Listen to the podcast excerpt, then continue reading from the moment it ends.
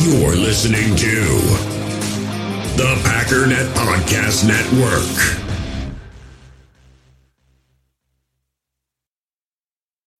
When you need mealtime inspiration, it's worth shopping Kroger, where you'll find over 30,000 mouth-watering choices that excite your inner foodie. And no matter what tasty choice you make, you'll enjoy our everyday low prices, plus extra ways to save, like digital coupons worth over $600 each week. You can also save up to $1 off per gallon at the pump with fuel points. More savings and more inspiring flavors make shopping Kroger worth it every time. Kroger, fresh for everyone. Fuel restrictions apply.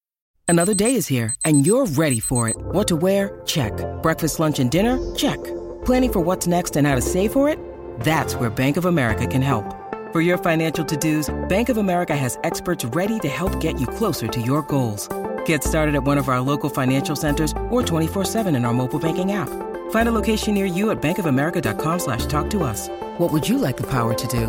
Mobile banking requires downloading the app and is only available for select devices. Message and data rates may apply. Bank of America and a member FDIC. You, you feel this this nervousness on the phone there? Sir, I've been trying to make an urgent phone call up there. I don't think it's something I want to do on an overseas phone. You gotta make some phone calls. Hang up the phone. Prank caller. Prank caller. Ladies and gentlemen, welcome to Packernet After Dark. This is the call in show of the Packernet Podcast Network. Boy, oh boy, I really thought we were getting caught up. We went from like 55 calls down to about 40, and I was like, yeah, we're making some progress. I tune in today. We have 66 calls, man. We're going to have to start doubling up on this stuff. Anyways, New callers do go directly to the front of the line. If you want to participate, 608 501 0718. That's 608 501 0718. Again, new callers go to the front of the line, and we do, for the first time in a while, have a new caller. So let's kick it off with new caller. Let me turn up the volume so you can hear. Here we go. Hey, Ryan, first time caller. This is Chambo from Chambo. Idaho. Huge Chambo Packers fan. from Idaho. Love the name Ryan. Name my kid Ryan. Nice. My wife's maiden Name name. is. Ryan. Um, Halloween is the best horror movie ever. We can go on for hours, but Okay. I'll just leave it at that. Yeah, I'll, I'll let you know Pepperoni and pineapple, the best pizza. You had me- And I know you're friends with Goody, so Yeah. call him up and tell him this. That Chambo said trade back the first pick to the Chargers, get a second rounder, accept the two second rounders from the Jets, that would give us 4 Mhm. Then you trade the Chargers pick to the Steelers, who have two, two, and that would give us six six. second round picks. And then you can parlay third, the two fourths, two fifths, four sevenths, maybe get seven or eight second rounders. Because I think that's where the strength of this draft is. What do you think? Yeah, I think we could maybe take it one step further, trade all the way back into the second round, and use all that capital on second round picks. And then, as you said, combine all of the picks after the second round to get as many second round picks as you can possibly get. And yeah, get seven or eight second round picks. And I'm with you. I think. Uh, I mean, granted, that's about as far as I've gotten. Second, third round. I'm I'm I'm at uh, tomorrow. We're gonna have picks 100 through 110, and I'll tell you what, I like a lot of these guys. At least five of the ten, which is crazy because again, we're getting into 110, but like massively, um, yeah, little little little, little obsessed with a couple of these guys. So still some great talent. Um, I, I I cringe at the fact that we're kind of in like third round territory because it's just the death round. But yeah, there's a lot of talent that um, you know. Just take these guys in the second round and we're good. That in in this area that the Packers could absolutely. I mean, safeties, dude. Some of these safeties are so good. Third cor- uh, running backs, Mingo at wide receiver. Come on, man. But I do appreciate uh, do appreciate the sentiment. Think it's a good idea. Stockpile second round picks. Chambo from Idaho. Thank you so much for calling in.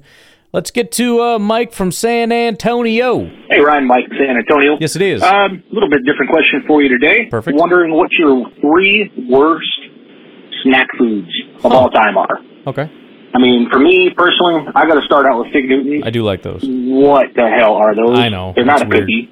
I don't weird. know what that stuff in the middle is. I've never had a fig. I've Right. had a Fig Newton. Still haven't had a fig. Right. That stuff Me is either. not real.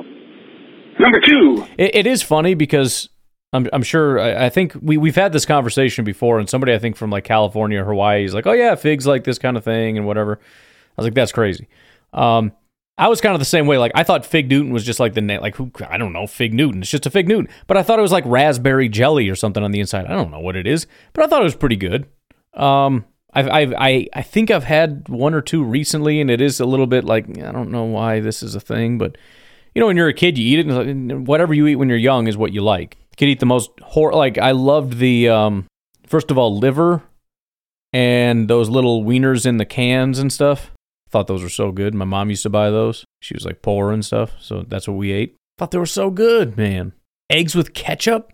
Come on. Then you get older and you haven't had it for a while. And I tried Braunschweiger when I was an adult, and it's like this is the worst. I wanted to like it so bad because I'm like, dude, if I like liver and stuff so cheap, you make liver sandwiches like you used to have when I was a kid. Thought it was the best thing. I didn't know what it was. Was like, make me the sandwich with the gray stuff. But yeah, it, w- it wasn't until way later in life, probably an age that I don't even want to admit that I realized probably when I like heard about them in the Bible, like figs. I'm like, wait a minute, fig like fig Newton fig? Like what the heck is a fig? That's a thing? Is that just like in the Middle East, or how does that work? Had no idea. Slim Jims. They're like the particle board of beef jerky. Yeah. Like you take all the little Yeah. sawdust bits and glue them together, make a particle board. Right. Yeah, that's pretty much it with the Slim Jim. Number one, with a bullet though. Worst snack food of all time, cheese balls. that's right, cheese balls. Pointless, bad taste, redundant and repetitive because you're sitting there eating the entire tub and you're thinking, God, why am I doing this? I would much rather be doing something, anything else. Oh. But I keep keep doing it. Madness, man. Absolute madness.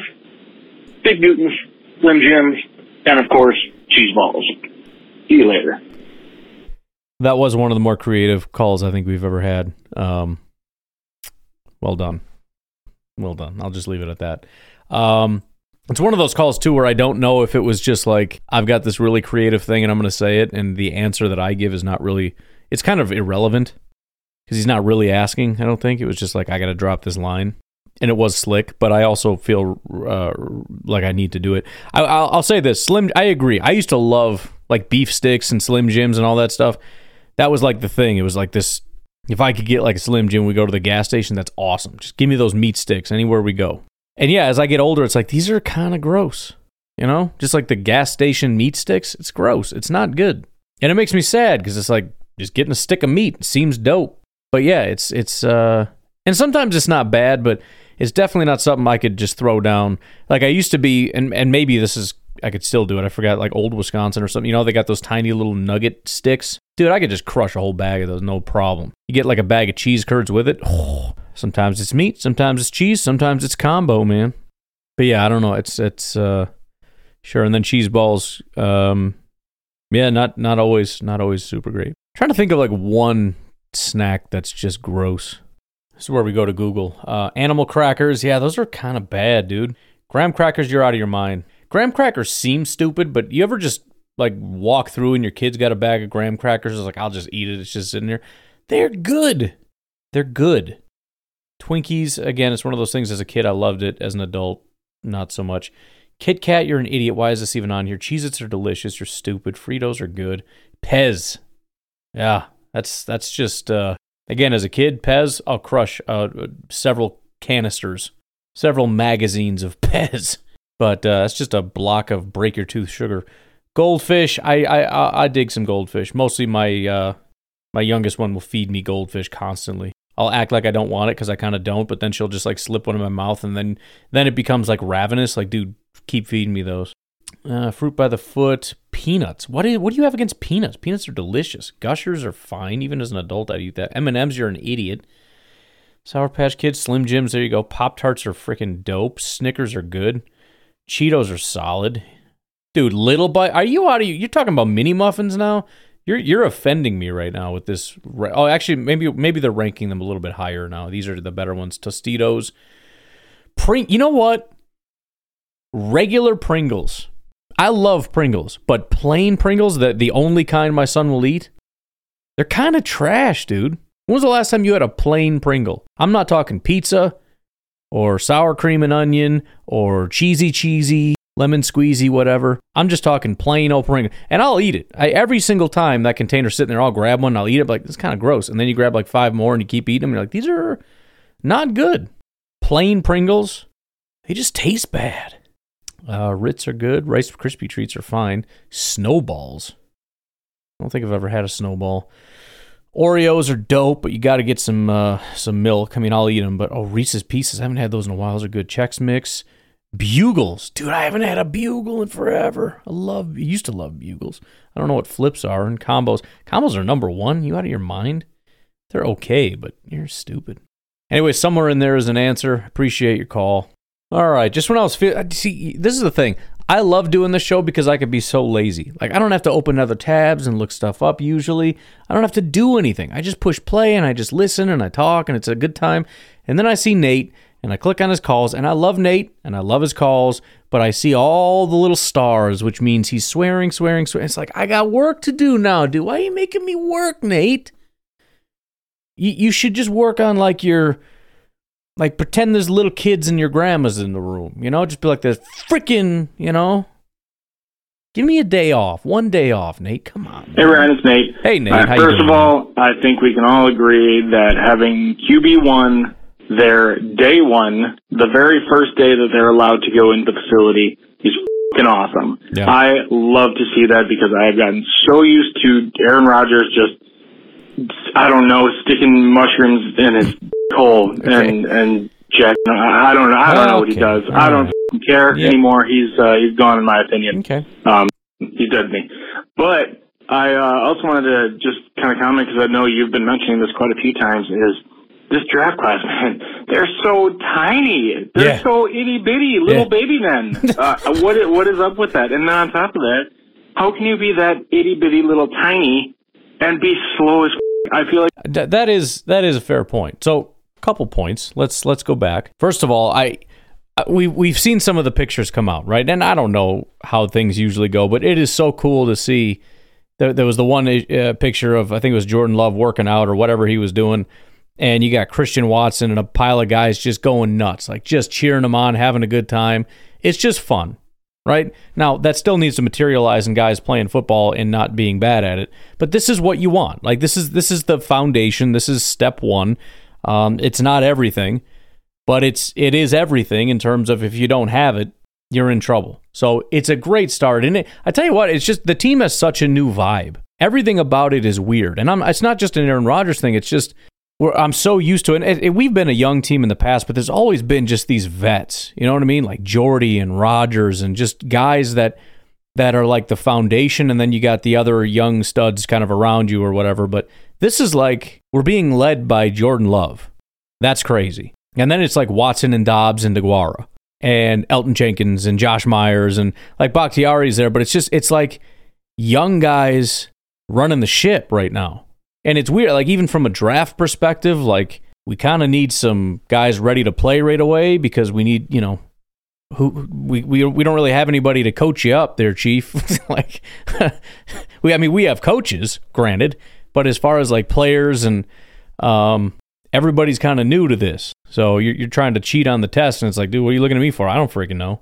But it's fun at the same time. Like it's young guys having a good time, ready to just freaking take over the world. They're not jaded by being in the business and it's all about my contract and all that. It's, again, it's not a Rodgers thing. It's just a vet thing. It's just as you get older, the rah rah speeches don't really do it for you anymore, and it's just kind of it, it- it's an interesting dynamic that I am not used to, and it's exciting. It's scary. It's it's we'll see. Um, as far as Aaron Rodgers, um, you know, mushroom consumption and, and what orifice those may be consumed within. Uh, I don't know the answer to that, uh, so I'll, I'll I'll leave that up for interpretation.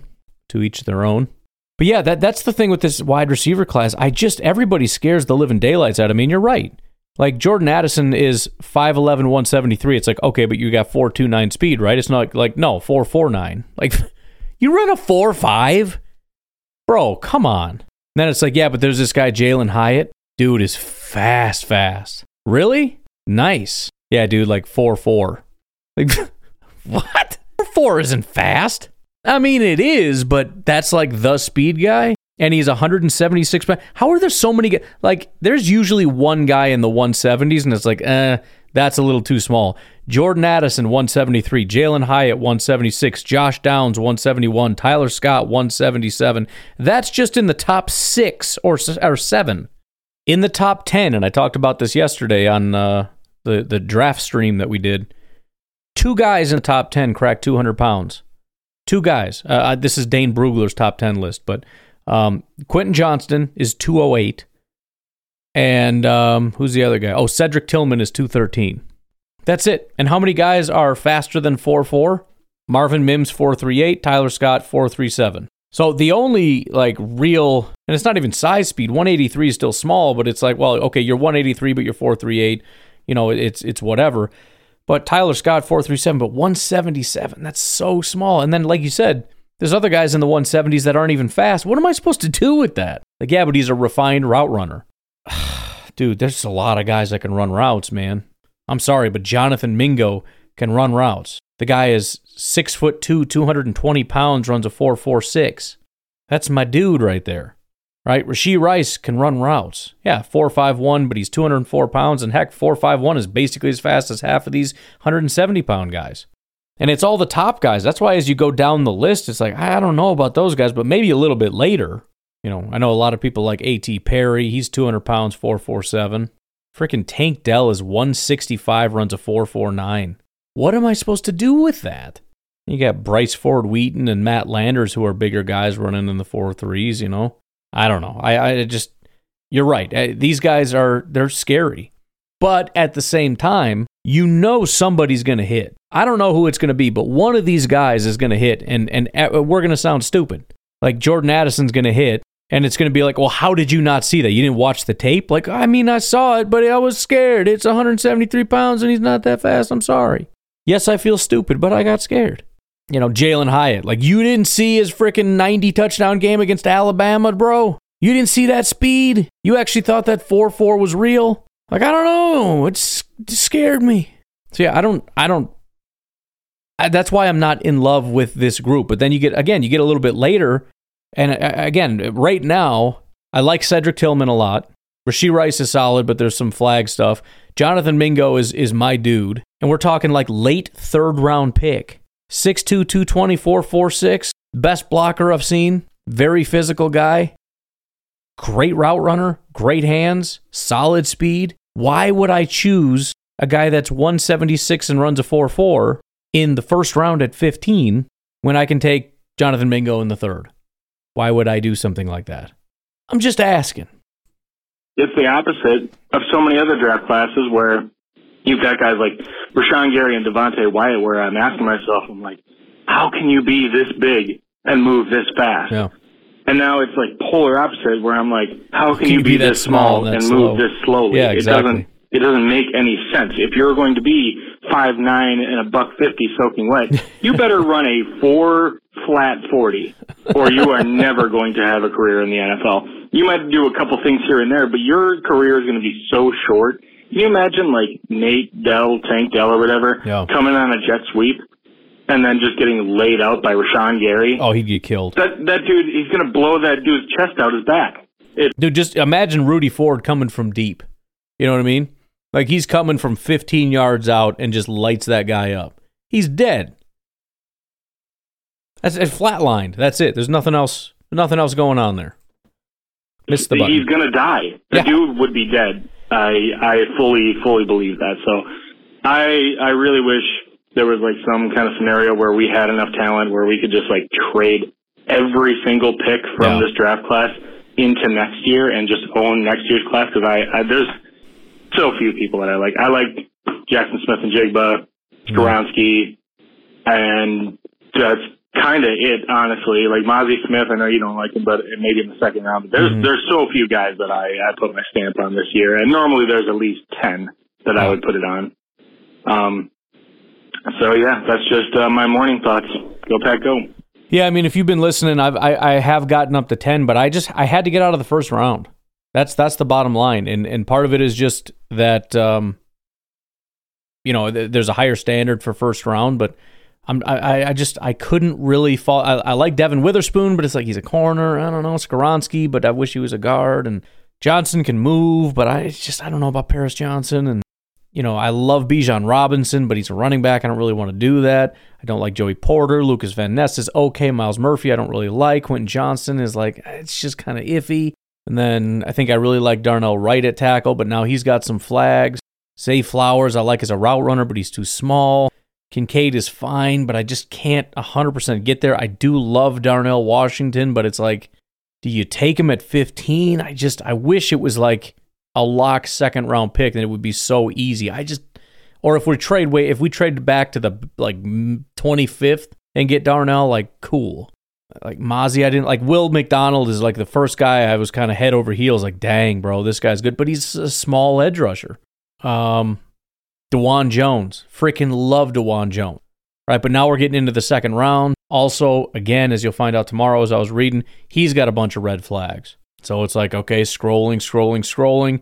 Then you get to Felix Anudike Uzama, Uzoma, whatever, and then uh, Tommy Adebawore. I like those guys. I think one of them I was like head over heels. I can't remember which one though. Then we got the Sam LaPorta, and I'm I'm huge, huge Sam LaPorta guy. Again, if he was first round, like Kincaid, it'd be like, ah. But you're telling me this guy's like a late second, early thirdish kind of. I, I don't think he makes it to the third, but who knows? But a dig it, Cody Mauch, like dig it. trying to remember some of the other guys. Again, Cedric Tillman, I like. So yeah, you, you start you start going back a little bit and you start finding guys, but you got to dig, and it's it's it, it really is like two every ten or so, and you watch and it's like it's just, and you kind of worry like, man, are we just out of guys? Like now that we're in the '60s, there's just nobody that's good anymore. Then you get to I think Sidney Brown is like, oh dang, I like Sidney Brown, and then there's nothing, nothing, nothing, and then Rashee Rice, it's like, oh okay, and then Chris Smith, like yeah, dude, big on Chris Smith, but it's starting to thin out. But the cool thing is, as, as I think I said, tomorrow, out of the 10 guys, five of them, I'm freaking all in. I've already mentioned Mingo like 10 different times, but there's some solid players, man. Anyways, Nate, thanks as always for the call, man. Back, Daddy. What up? It's Ben from Stockville. Going on, player? Um, I heard another caller. I believe it was Craig, but I could be wrong. Don't Okay. quote me on it. He brought up uh, musicals. Yes. He didn't think it would gain any legs, but I'm going to give it some legs. And listen, to, to uh, preface this, I am not a musical guy. Okay. Not my cup of tea when it comes to movies. I generally avoid them. But I do want to say The Greatest Showman with Hugh Jackman and Zac Efron, which I'm also not a huge Zac Efron fan, but mm-hmm. I think he plays his part in this movie very well. But The Greatest Showman is a banger of a movie. Okay. Um, if you're looking for a musical type movie, I would definitely recommend that one. Um, I think the the songs in it are good, the performances are awesome, and just the overall theme of it is really cool. So, uh, in terms of musicals, not really my genre, but I would definitely say The Greatest Showman uh, is an awesome musical. And then, um, man, you know, I had one other thing I was gonna I was gonna ask you about, but as it happens so often on the spot, it has Yeah. slipped my mind. So if I do remember what it was, I'll call back. But if not, take it easy. Uh, go pack, go, and have a good day. I appreciate it. It's it's it's so cool with uh, what we got going on here because there's just so many cool recommendations. Even if I don't watch it, there's a lot of people listening that are probably checking these movies out, and just uh, their lives have become much more enriched. By the way, two minutes later, Ben remembered. Listen, Ryan, Ben from Stockville. Hey, I man. literally remembered what I was going to ask you as soon as I hung up the phone. Um, I want to know your opinion on the movie Forrest Gump because I've Okay. heard differing opinions. I think it's a classic. Yes. I think it's a great movie. But my best friend thinks it's a stupid movie. Well, it and is. even though he has that opinion, he can still quote most of the famous lines from the movie. So even the haters probably actually secretly love it. But I want to And I think that's what makes it a classic. You know what I mean?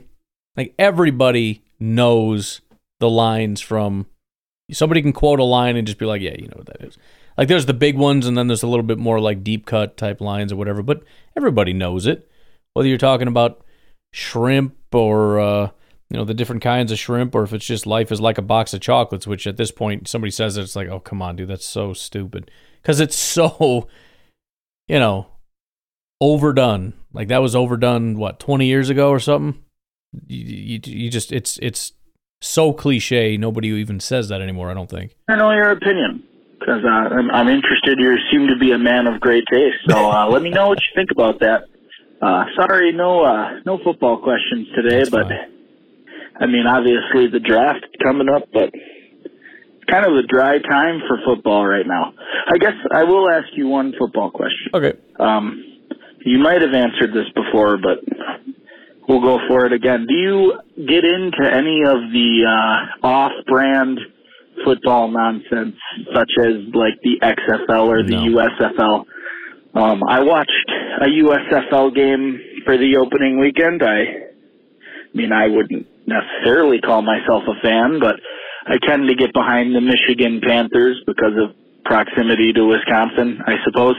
Um, so, do you watch any of that? Do you have a team that you root for? Um, but anyway, thanks for taking my calls. Go Pack, go, and have a good day. Sounds like you did what I do, what everybody does, and that is they they do a great job of hype, right? They get on social media and it's like here it comes, and here's their their logos and their music, and here's the the video and all this stuff, and it's like yeah, and then they show the the the different teams and the rivals, and it's like I'm gonna go with the rattlesnakes because it sounds cool, and it's like Texas, and you're shooting guys, and it's crazy. And then you get into it enough that you watch the opening game and then you get bored and maybe you finish it or maybe you just turn it off and then you don't watch the second game right? And that's backed up by the statistics where it's it's really bad for the XFL and all these where opening weekend is not great or opening week or whatever day they play but it's just it's astronomically awful after that first game like it plummets like 25% of what they had initially, which was already kind of low. Nobody's watching.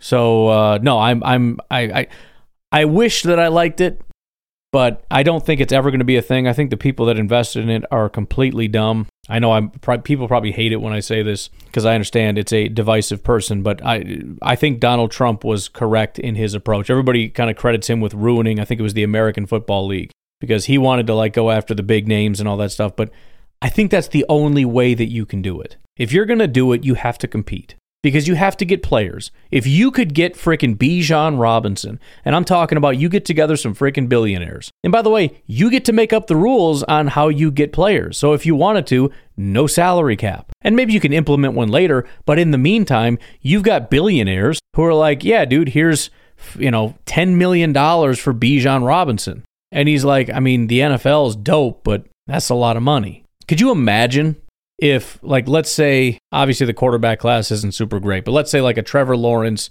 or Caleb Williams next year or something, he's coming out of college, and obviously he's going to be, I shouldn't say obviously, but it seems at this point he'll be the number one pick next year. Let's just say that's the case. Could you imagine, though, if there was like an XFL or another league and there was an offer on the table for like $40 million a year for five years as a, as a like a rookie contract?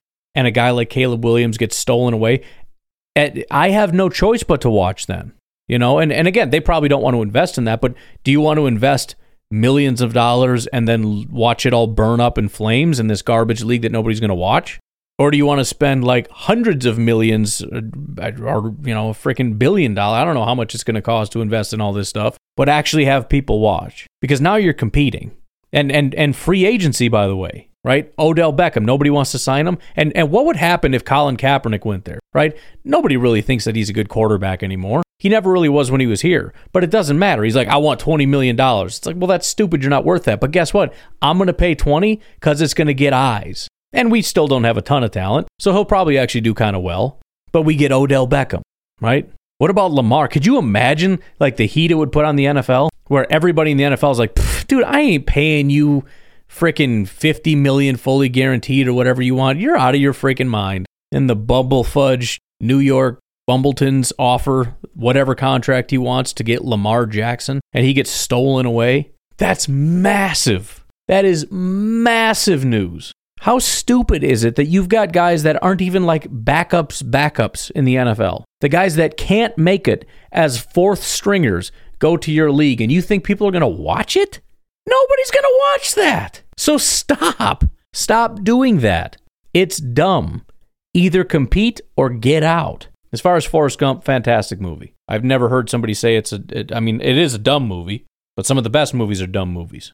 Wedding Crashers is idiotic. The Office is stupid. Everything Jim Carrey's ever done is beyond moronic. I mean, Dumb and Dumber is literally called Dumb and Dumber.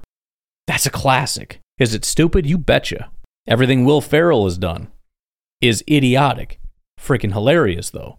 Blades of Glory? Are you freaking kidding me?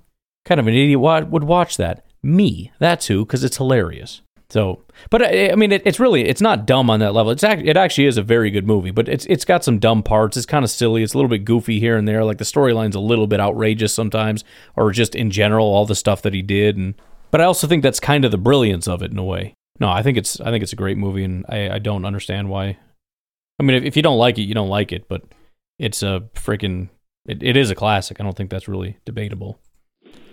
Hey Ryan. Hello. Uh, just listening to the latest episode of uh, Packernet After Dark, and uh, I have a suggestion for a spinoff Okay. from Packernet After Dark. Uh, the sh- podcast can be called "Oh No, Cheese Ballin' is calling again," and uh, you can just make a podcast about you and Cheese Ballin' arguing about world events. That'd be cool. What belongs on taco? Yeah. And uh, is Goody right or wrong? Right. So, just a thought there. Um, I'd love to hear him call in and say uh, salsa belongs on everything, and uh, just listen to what your uh, what your take would be on that one. So, there's that, and then uh, holy cow, listening to the podcast, uh, 45 minutes into it, and all you've done is talk to Cheeseballin. That's uh, pretty impressive. So, uh, just a shout out to all the other callers. Keep bringing it. I'm out. Yeah, he does have a habit of calling like 11 times in a row, so I got to do what I got to do. But um, no, that would be kind of funny if if we expanded that out to other topics. I'm sure. I, I know he's even said I love to argue or whatever, so I'm sure he would love to do that. But he, here's my thought on the cheese balling thing because everybody's kind of complaining about it. I genuinely think he is representing a much larger voice than just himself. And so I like that it's being brought in just because for everybody that listens and rolls their eyes and says that guy's an idiot and he's wrong, they've got their own superhero to cheer for. And his name is Cheeseballin. Again, he hasn't swayed me. It doesn't sound like he's swayed too many people that are regular callers. But, um, you know, I like that there's another voice being brought in. Now, again, I would like it to be more, a little bit more constructive rather than like deconstructive, which is, you know, taking apart the linguistics and the logistics and logical fallacies and everything else about what I said in the past. It's like, well, it's, you know, whatever, whatever. But still, I think it's uh, a good thing overall. I'm not sure if you uh, heard about this the other day, but uh, it was reported that a Spanish female athlete spent 500 days in a dark cave. So all I can say to Aaron Rodgers are three days. Come on, that's Ricky numbers. You need to bump that up. I mean, that's hilarious. That is hilarious. Yeah, I uh, I still want to get some resolution on it because it's it's. I swear there was a report that the guy who owns the thing said that he was basically out in depending on when he went in, like the hours he went in, the hours he came out, like maybe 24 hours, maybe 48, somewhere between 24 and 48. He did not make it the whole, but Rodgers came out. He's like, oh yeah, I did it the whole time. No big deal. 500 days though, huh? That seems, um, you know, like I, I mentioned when Rodgers did it that I think it would be something that I honestly I would not be opposed to doing just as a challenge. I don't expect to really get anything out of it, but it's it's a, a, a, test of your mental and emotional fortitude. Like, do I have the physical strength to be able to mentally overcome this? Because it is going to be a mental torment. You know, it's sort of like that Navy SEAL training where you're in the cold and it's just mind over matter.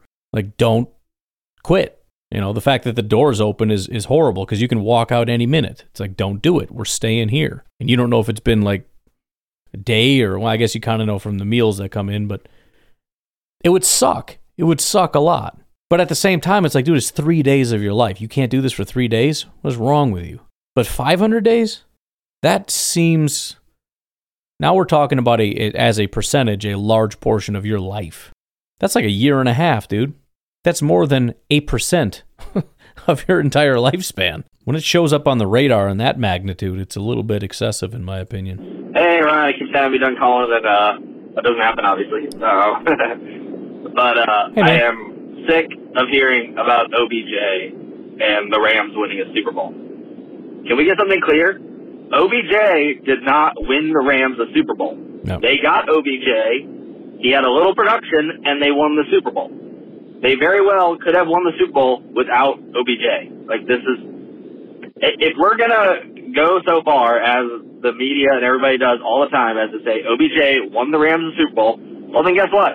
He lost the Giants four Super Bowls. He lost the Browns a Super Bowl. However many years he was there, he has lost all these team Super Bowls because obviously it's up to OBJ if a team wins the Super Bowl or not. So if it's all up to that, and he was the reason the Rams won a Super Bowl, despite Cooper Kupp having a historic NFL season and Matthew Stafford having a very good season. But no, no, it was all OBJ. So guess what? If it's all OBJ, let's, let's look at all the Super Bowls he lost. Man, that dude is trash. I mean, he he lost the team, all his teams in the past, all these Super Bowls because you know, he, he didn't do what he was supposed to do. He's supposed to just show up and, you know, drag him to the Super Bowl, and that didn't happen. So I'm just, the, the, the ends do not, that's not what I'm looking for here, but you know what I mean. it's, it's, it's, uh, anyway, Yeah. my brain is not working It's in there as somewhere. usual when I call in, but, uh, like, you also have to look at all these other players that were traded midseason to teams that were knocking on the door and that did not get them over the hump. That it did not work out the way it did this way. And again, we can't even say OBJ's the reason. He didn't do anything spectacular that you say he's the reason. Go back to him. Yeah, I mean, I, again, we we've certainly been over this plenty, and I more than I wish we had been. But uh, I, I I don't even know what, what more to add to it. I, I from the other perspective, it's it's a matter of doing something to make you better than you were, to give yourself a better chance to win the Super Bowl, which in in the case of the Rams did to some degree help them get there, although we don't know whether or not you know they would have won or, or not. And and uh, you know even the larger point that I would bring up is they got OBJ and still should have lost because they you know I mean everybody that's in the playoffs has a really low chance of winning and and they significantly did because they were not even they were one of the bottom playoff teams. But um you know I, I again it's just it's it's not a super worthwhile conversation just because I don't know. I mean, what what what is what does it mean? What is the what is the overarching story here? We can't say go get somebody because the Packers have done uh, something and, and it hasn't worked out, and people still complain as though they didn't do anything, even though they did. So the only thing I can think to say is you have to get somebody and then win, and then we can attribute it to that somebody. But but again, my my whole thing is the there there are 53 guys on a team and a bunch of coaches. There are a lot of circumstances, and I just don't want to expend too much more energy nitpicking something that would have such a minor impact on the massive scale that is the 53 man roster. I mean, just compared to the magnitude of Aaron Rodgers, what percentage of a difference does OBJ make in comparison to just Aaron Rodgers? It's a small percentage, right? Aaron Rodgers is the biggest piece of this puzzle. Then add in Davante. Then add in Aaron Jones and David Bakhtiari and Rashan Gary and Za'Darius Smith and Jaire Alexander. This is the football team. And we're trying to like nitpick around the edges. Like, well, maybe we could have got some guy that's been sitting on his butt eating Cheetos, smoking pot for like a few months and see if he wants to come back and play football for the first time in like the last 12 months. And he's like, Yeah, dude, I'll come play football. And it's like, Here's our book, our playbook. You want to read that? Like, yeah, sure, I guess I'll peruse it while I fly out to Green Bay. And, you know, like Snacks Harrison comes in. It's like, dude, this guy's really good. And then he plays, and it's like, well, I guess he is not good, and he's not playing very much, and he's not very good. And, well, this sucks. And, and that was kind of the point I brought up with some of this stuff. Like, do you think he's actually going to play? Because Snacks Harrison didn't, and it was annoying. Like, why aren't you putting him in there? It's like, well, because he doesn't know what to do. He's brand new. He doesn't know the playbook. He doesn't know what he's doing. Well, then this was a waste of time. Yes, it was. Yes, it was. It was a waste of time. It's a big name guy that we spent money on that didn't really do anything for us. But again, yeah, do what you can if if you think you can make the team better. But again, that's exactly what Gutekunst does. It's just a difference of opinion. You see somebody and say you should go get that guy. Gutekunst says, "No, I don't think that's a good idea." And it's like, "Well, then you're not trying to to help the team. You're not doing everything you can." He is. He just disagrees with you. I mean that that's the obvious conclusion. And he might be an idiot, but let's not pretend that he's just not doing enough. No, he's doing absolutely everything he can within his power to help the football team. He just has come to different conclusions than you have, such as we should or should not have gotten OBJ, except that isn't a good example because he also agreed we should go get OBJ, but OBJ wanted to go to LA, right? So, anyways, we're running late, but we're probably going to have a long one today just because I want to get caught up in some of these calls. Patreon.com forward slash pack underscore daddy is where you can support the podcast. Uh, Fertile Ground Ranch Discipleship Ministry. It would be great if you could check uh, them out see if that's something that aligns with your values and if you'd be willing to support them. You can find them at fertilegroundranch.org. We will take a break. We'll be right back. We all have smartphones, and we all know they're pretty amazing, but they also can be amazingly distracting, especially when we're around other people. So, US Cellular wants us to reset our relationship with our phones by putting down our phones for five. That's right, a company that sells phones wants us to put down our phones. And to see what we find, learn more at uscellular.com forward slash built for us. In the hobby, it's not easy being a fan of ripping packs or repacks. We get all hyped up thinking we're going to get some high value Jordan Love card, but with zero transparency on available cards and hit rates, it's all just a shot in the dark. Until now, introducing slab packs from arenaclub.com, the only repack that provides real value, a complete view on all possible cards, and clear hit rates for each one. Now, when I buy slab packs on Arena Club, it finally feels like I know what I'm getting. And honestly, the best thing for me and my son is the fact that we're kind of novices into this. When I walk into a card shop with my son and a card says it costs $40, kind of just taking his word for it that that's a good value. So I appreciate the transparency on grading, as well as just getting excited about seeing what you could potentially get. Right now, you can get 10% off your first purchase by going to arenaclub.com slash packdaddy. Wow, that's crazy offer. 10% off a $400 slab pack. That's 40 bucks right there. Anyways, that's arenaclub.com slash packdaddy for 10% off your first purchase. Passion, drive, and patience. The formula for winning championships is also what keeps your ride or die alive. eBay Motors has everything you need to maintain your vehicle and level it up to peak performance superchargers, roof racks, exhaust kits, LED headlights, and more. Whether you're into speed, power, or style, eBay Motors has you covered. With over 122 million parts for your number one ride or die, you'll always find exactly what you're looking for. And with eBay Guaranteed Fit, your part is guaranteed to fit your ride every time or your money back. Because with eBay Motors, you're burning rubber, not cash. With the parts you need at the prices you want, it's easy to make your car the MVP and bring home huge wins. Keep your ride or die alive at ebaymotors.com. Eligible items only, exclusions apply. What's going on? It's Omar Firefighter. How y'all Hey, doing? what's up? Uh, just calling real quick because I was listening to the podcast. Uh, uh, want to shout out to my sister 1265 because we all apparently like a Packers Net family up in here.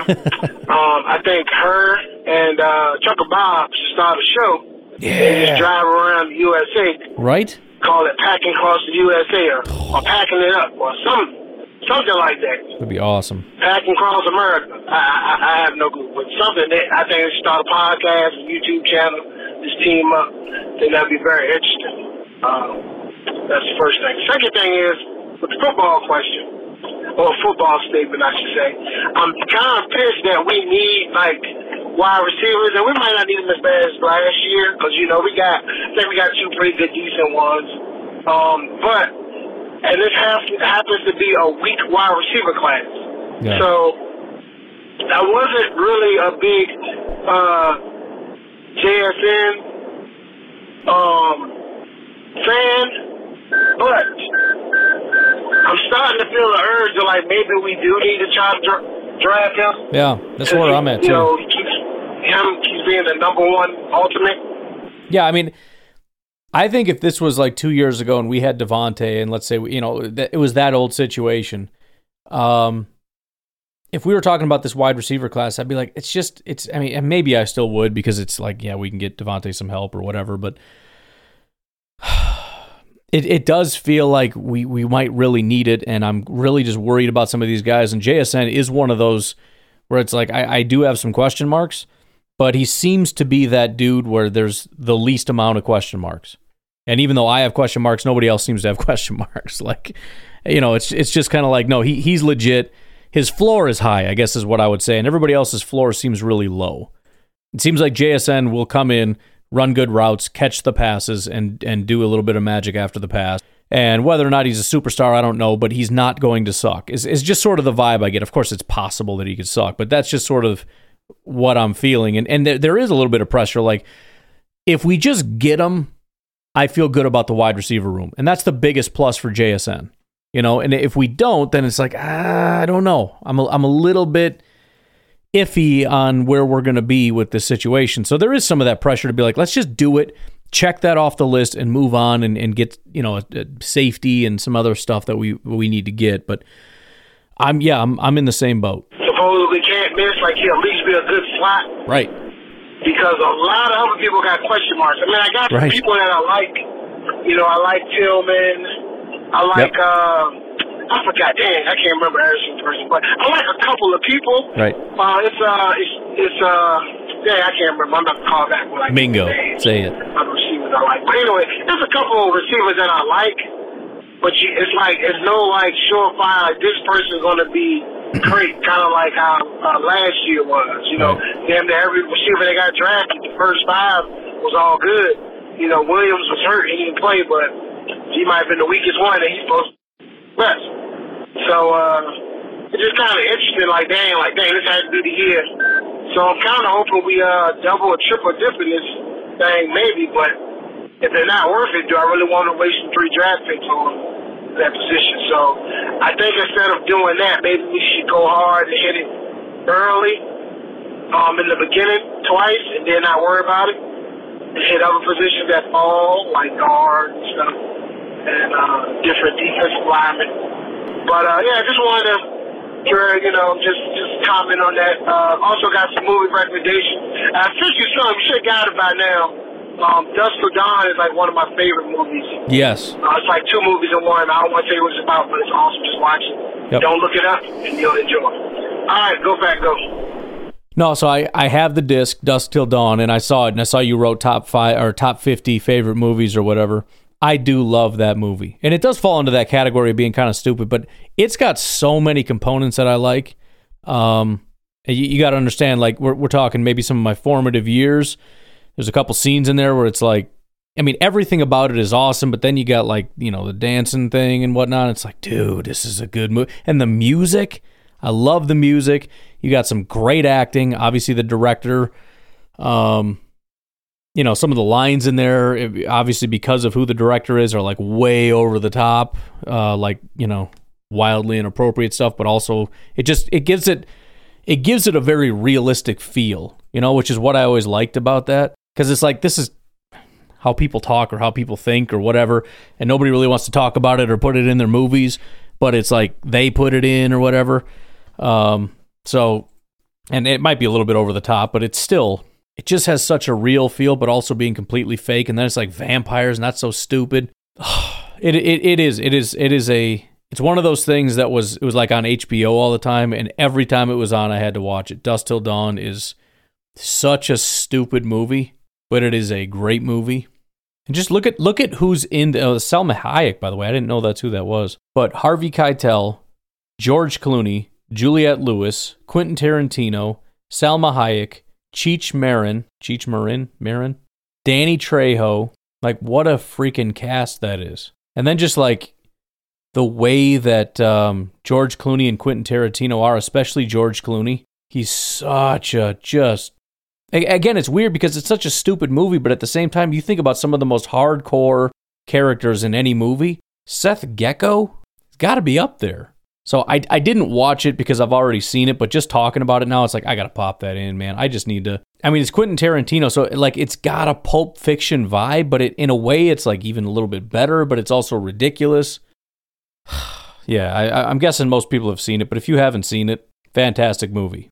I guess if I could summarize it, it is the visual manifestations of every 15 year old boy's wildest imaginations. maybe 18 year old because there's a lot of drinking at the bar and whatnot, but you get the idea.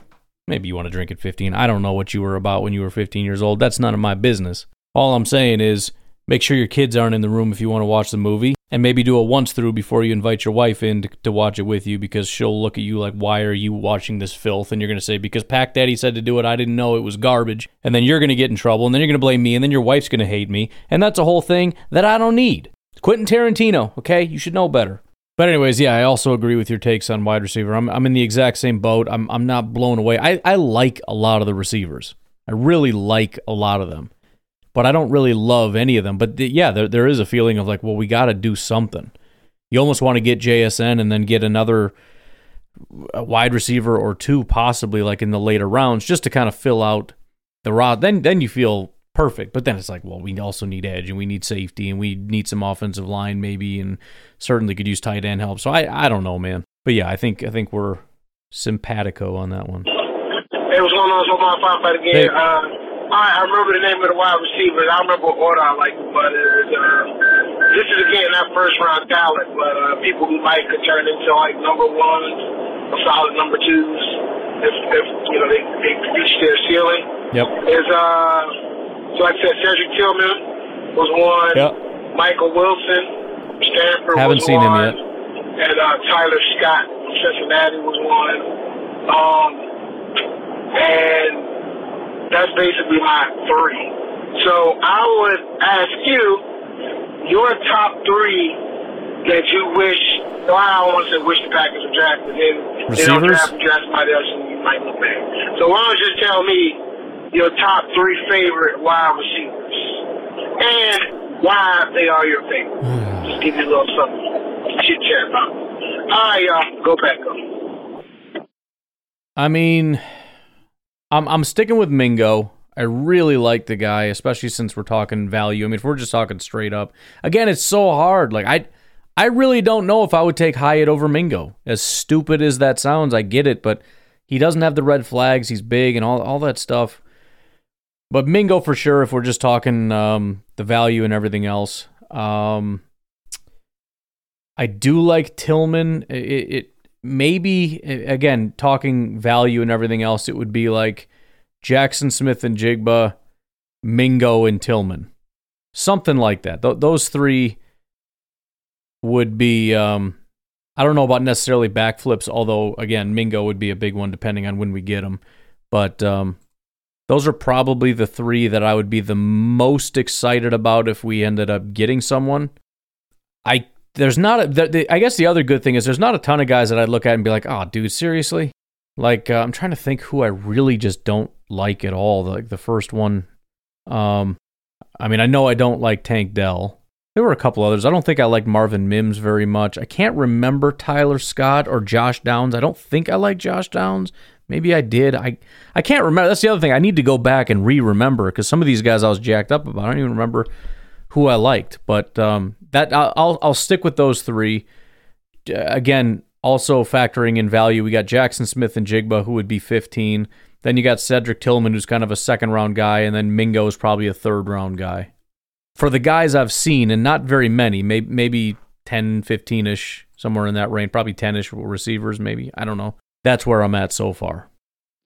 Hey Ryan, uh, this is Aaron. Hey. Uh, sounds like you need callers, so I figured I'd give you a call with kind of a take, I guess. Um, so I think that one of the worst things that has happened to sports in general is Madden. Um, hear me out. It's not that it's not a fun game. It's not that that, but it takes away the person aspect to the eyes of the fan in a lot of cases. Um, and it's not just Madden.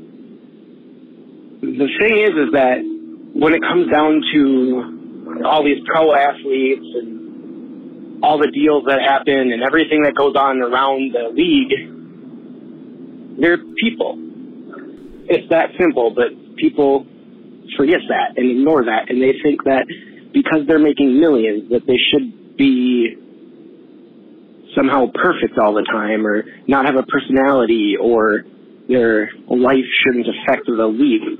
And that's where you get fans that decide that they think it's a good idea to boo Andrew Luck for retiring when the organization who was paying him millions was doing nothing to protect him. When he was just taking into account the better life that he needed to live. And it's exactly why Davante chose to go to his childhood favorite team and play with his best friend Derek Carr rather than staying with the Packers, even though it, what, even though he would have made more money here. People don't realize that it's not all about the money. It's about the personal aspect. If you're not happy in life, you're not gonna.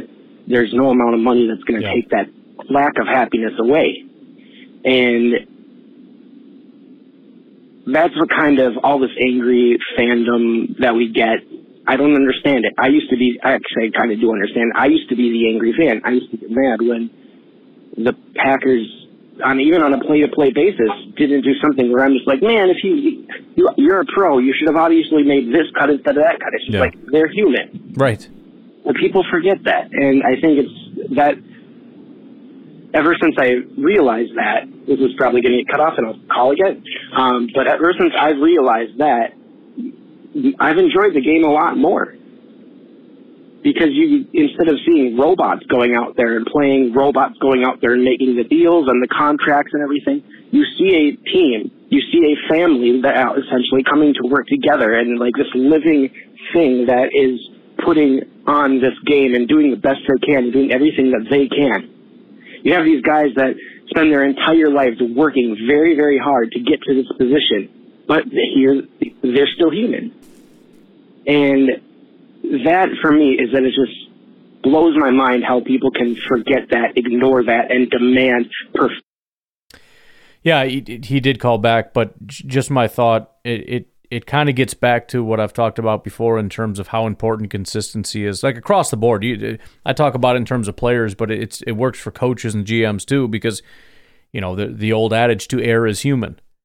Well, to to be perfect is to be inhuman. So the question is, to what degree can you be inhuman? Davante Adams was dominant because he was dominant more often than he just made silly, stupid human mistakes. Like you said, little stuff like cutting the wrong direction. You look at him like, you freaking idiot. What are you doing? It's like, dude, I have a podcast. I can't even say words right. Like I, I every other word is I'm saying stupid crap. And I mean, you know, not to pick on you guys, but you guys call in and you forget what words, you forget your questions. And I, this is human stuff. We're all idiots. Same with like GMs. We think we uh, we almost in a way, as much as we have people that, for example, hate Gutekunst or whatever, it, it's it's partly because there's so much respect for the position, because we assume these are superhuman robots that understand things implicitly and perfectly, and if you're messing stuff up, then you, you suck and need to be replaced. But it's like, you know, and you kind of learn that through life too, as as you go through things. I mean, there are some people who are just phenomenal at, at different tasks or whatever, but they still you know, even at the people at the top of the, you know, when you find out your doctor after he talks to you goes back to his office and starts Googling or WebMDing the symptoms, you know, it's, it's, I mean, that's, we, we assume too much. We always assume like doctors know everything. They don't freaking know everything. They, they, they do have a lot of experience. So they, they, you know, they've seen a lot of things before. And so they, same with lawyers, you know, if the lawyer's been doing stuff for a long time, he probably knows how things work, right? Like, oh yeah, in this case, you do this, that, or the other thing. Like when I talk to my buddy Blaine, it, it's it's kind of impressive sometimes how much he can just kind of pull stuff out of the top of his head just because this is what he does all day, every day. Like, oh yeah, actually the statute on that's kind of interesting. It says this, but it also says like, oh okay, that's crazy. But at the same time, his job is to just kind of look stuff up. I don't know. He just knows where to look. And so you ask him a question, he goes, "Ah, that's crazy. I don't know." And then he looks it up and he you know, he just reads what the law says and there you go. He's not a superhuman guy that just knows everything and is a law expert. Again, with experience, these things get better. But the whole point is we're all just a bunch of dummies. And you're right, Madden is stupid because if you got a guy with a 90 grade, every single play he goes out there and it's a 90 grade. Now, sometimes he might drop it, but it's all consistent with his 90. But yeah, again, that's where the consistency thing comes in. How inhuman can you be in terms of like, this guy just does not make mistakes? that perfection every single time. And uh, yeah, and it's just when you look at the game from a human perspective, it makes so much more enjoyment, and it also makes the losses kind of more real. But you realize that they don't mean anything in the grander scheme of life Yeah. whether we have two Super Bowls over the past however many years, or no Super Bowls, or you get a Super Bowl every year like Tom Brady did. Um, but you start to see it as more of an enjoyable event and a thing that you can actually get into. And there's more excitement in it in a way. Rather than always demanding like my team's gonna win, blah blah blah blah, talking trash with your friends who are other team supporters. You start to see these people as a functioning unit and how the little failures create bigger failures that cause a game, but that doesn't matter. Because at any given time, anyone can have, anybody can drop the ball. And so many Packers fans essentially look at Aaron Rodgers as this like God, this deity that cannot make mistakes. Yeah. And that's where it's like, that's why I'm so excited to move on to Jordan Love. Is because it's just, it gives chance for something else to grow where there hasn't been life for so long in Yeah. this Green Bay Packers locker room. That's a good way to put it. So if if we can start to grow and put more into it and get something out, get some more life into it, that's going to make so much more of a brilliant team rather than where you have Aaron Rodgers, who everyone, like a massive part of the fan base, treats like a god who cannot make a mistake. Where he can clearly throw an interception, trying to throw to David Bakhtiari, throwing it straight into the defender's helmet and causing and throwing an interception directly to the defender whereas that's clearly on Aaron Rodgers. But it's obvious, but to the people who see this Aaron Rodgers and number 12 as a god, that's someone else's mistake. We need to get rid of that mentality where it's just, we have Aaron Rodgers cannot make mistakes. And that's the thing is that it's just, once you realize that anybody and everybody within the team, within the league, there's not a robot that plays other than the uh, thing the Packers bought last year, the off season, uh, whatever it's called, the jugs machine. Um, but he's not playing in the game, and that's I guess the point is that realize that there are people that are playing, and you're, the game. Yeah, we got one more. Um, uh, again, just to add to that, it it also I don't mean to keep like ragging on Rodgers or whatever, but it also just made me think of. I think players can forget that too. Like this is obviously mainly focused on us because we see them a lot of times as robots, and you know if, if frickin' Matt LaFleur would just do this or that, but he's an idiot, or if Rodgers would do this or whatever. But it also falls on the players sometimes because I think sometimes guys like Rodgers or, or maybe some of the others kind of rest on their laurels and just see themselves as I'm great because I am rather than you're great because you do, right? I mean, there is an I am element to it, but you also got to understand like you've put in a lot of work and you've done all these things and that's a part of all this stuff and you can't just fall asleep and show up and be great. And I can't help but feel like there was a little aspect of that in 2022 and probably not just for Rodgers. We saw a lot of people fall off as far as their grades and whatnot. Um, but yeah, you you you you cannot just fall asleep and feel like I, I you know I'm great because I am. You got to put in the work, dude, because you're freaking human, and if you're not going forward, you're going backwards, and that's that that to me is obviously true. I mean, unless you're like a, a 20 20 year old kid coming into the NFL, you haven't peaked as a specimen yet. But you know, for most of these guys, you're you're going backwards, man. You're getting older, you're falling apart, you're getting a little bit slower. So you, I mean, you got to combat that at the very least just to break even, much less continue to grow. You're freaking 40 years old and hanging out in the off season in Hawaii, just doing drugs and chasing women around. I mean, that sounds like a great time, but you're going backwards. I don't care what your name is. Sorry, Ryan, I didn't mean to have three calls, You're but good, I'm man. having three calls. Which brings so it from a personal perspective, it makes the game so much better. It makes it so much more enjoyable. Anyways, back to my main point of Madden being the worst thing is that Madden has in Madden pretty much everyone lives out like their best case scenario. They every draft pick works out, everybody is great, and everyone works out to their best like their peak ability, right? When in reality, that rarely happens Oh. To an extended period of time at all. You might have like a game or two where you play just out of your mind, but that's not going to maintain for most players. Whereas people who play Madden kind of get this expectation of this is how it is. I sign this player; they're always going to be their best. When it's it's far from the truth. Um, but and that's where my whole point of people taking it away from the human perspective of the game is that if you start to look at these players as robots or as video game characters, everything you can if you look at it that way, you can always expect perfection, but you're always going to be let down. And I'm sorry to tell you, that doesn't work. Anyways, um, sorry for taking up three calls. You're good, um, because I know you got a lot of them right now. Eh. I'm gonna go back to eating my sandwich now. Yes. Bye.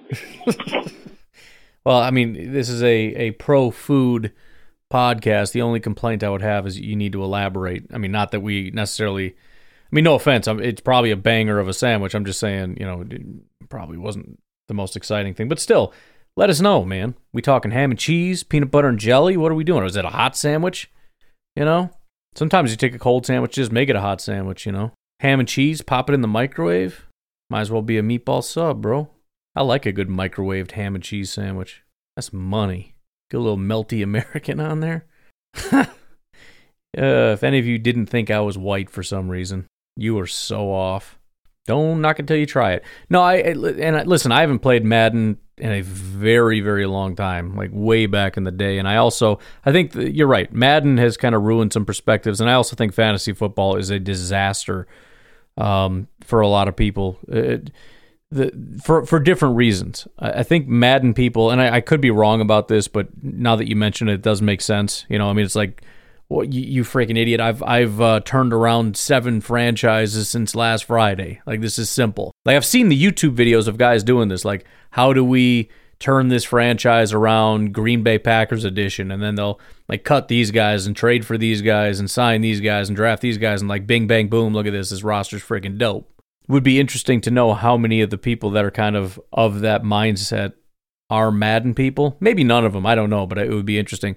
Fantasy football, I know, has ruined a lot of people, but I, it always surprises me, and it's probably the same with Madden, where I, I don't realize that's where you're coming from. But there's so many perspectives about people that are so weird, whether it's positive or negative. I'm like, I don't know where that. Why do you think like Cam Newton was always the big one for me? Cam Newton was aside from the one year did he win MVP? I don't know. He was very good for like one year. But aside from that, he was always like good, not great. He was okay. And it's like, dude, Cam is the best. He's the GOAT. He, should be MVP. I'm like, what are you talking about? And then I realized the guy was like one of the best fantasy football quarterbacks. So for people that play fantasy football, you look at how many points he gets for, you know, rushing touchdowns and everything else. It's like, oh, yeah, he's like one of the best. He's like top three or whatever in points, this, that, or this. But it's like, yeah, but th- that's that's not uh, there's not a direct correlation there. You got a bad quarterback that you know scores a touchdown on a QB keeper. I mean, cool, but it doesn't really mean that he's throwing the ball well down the field.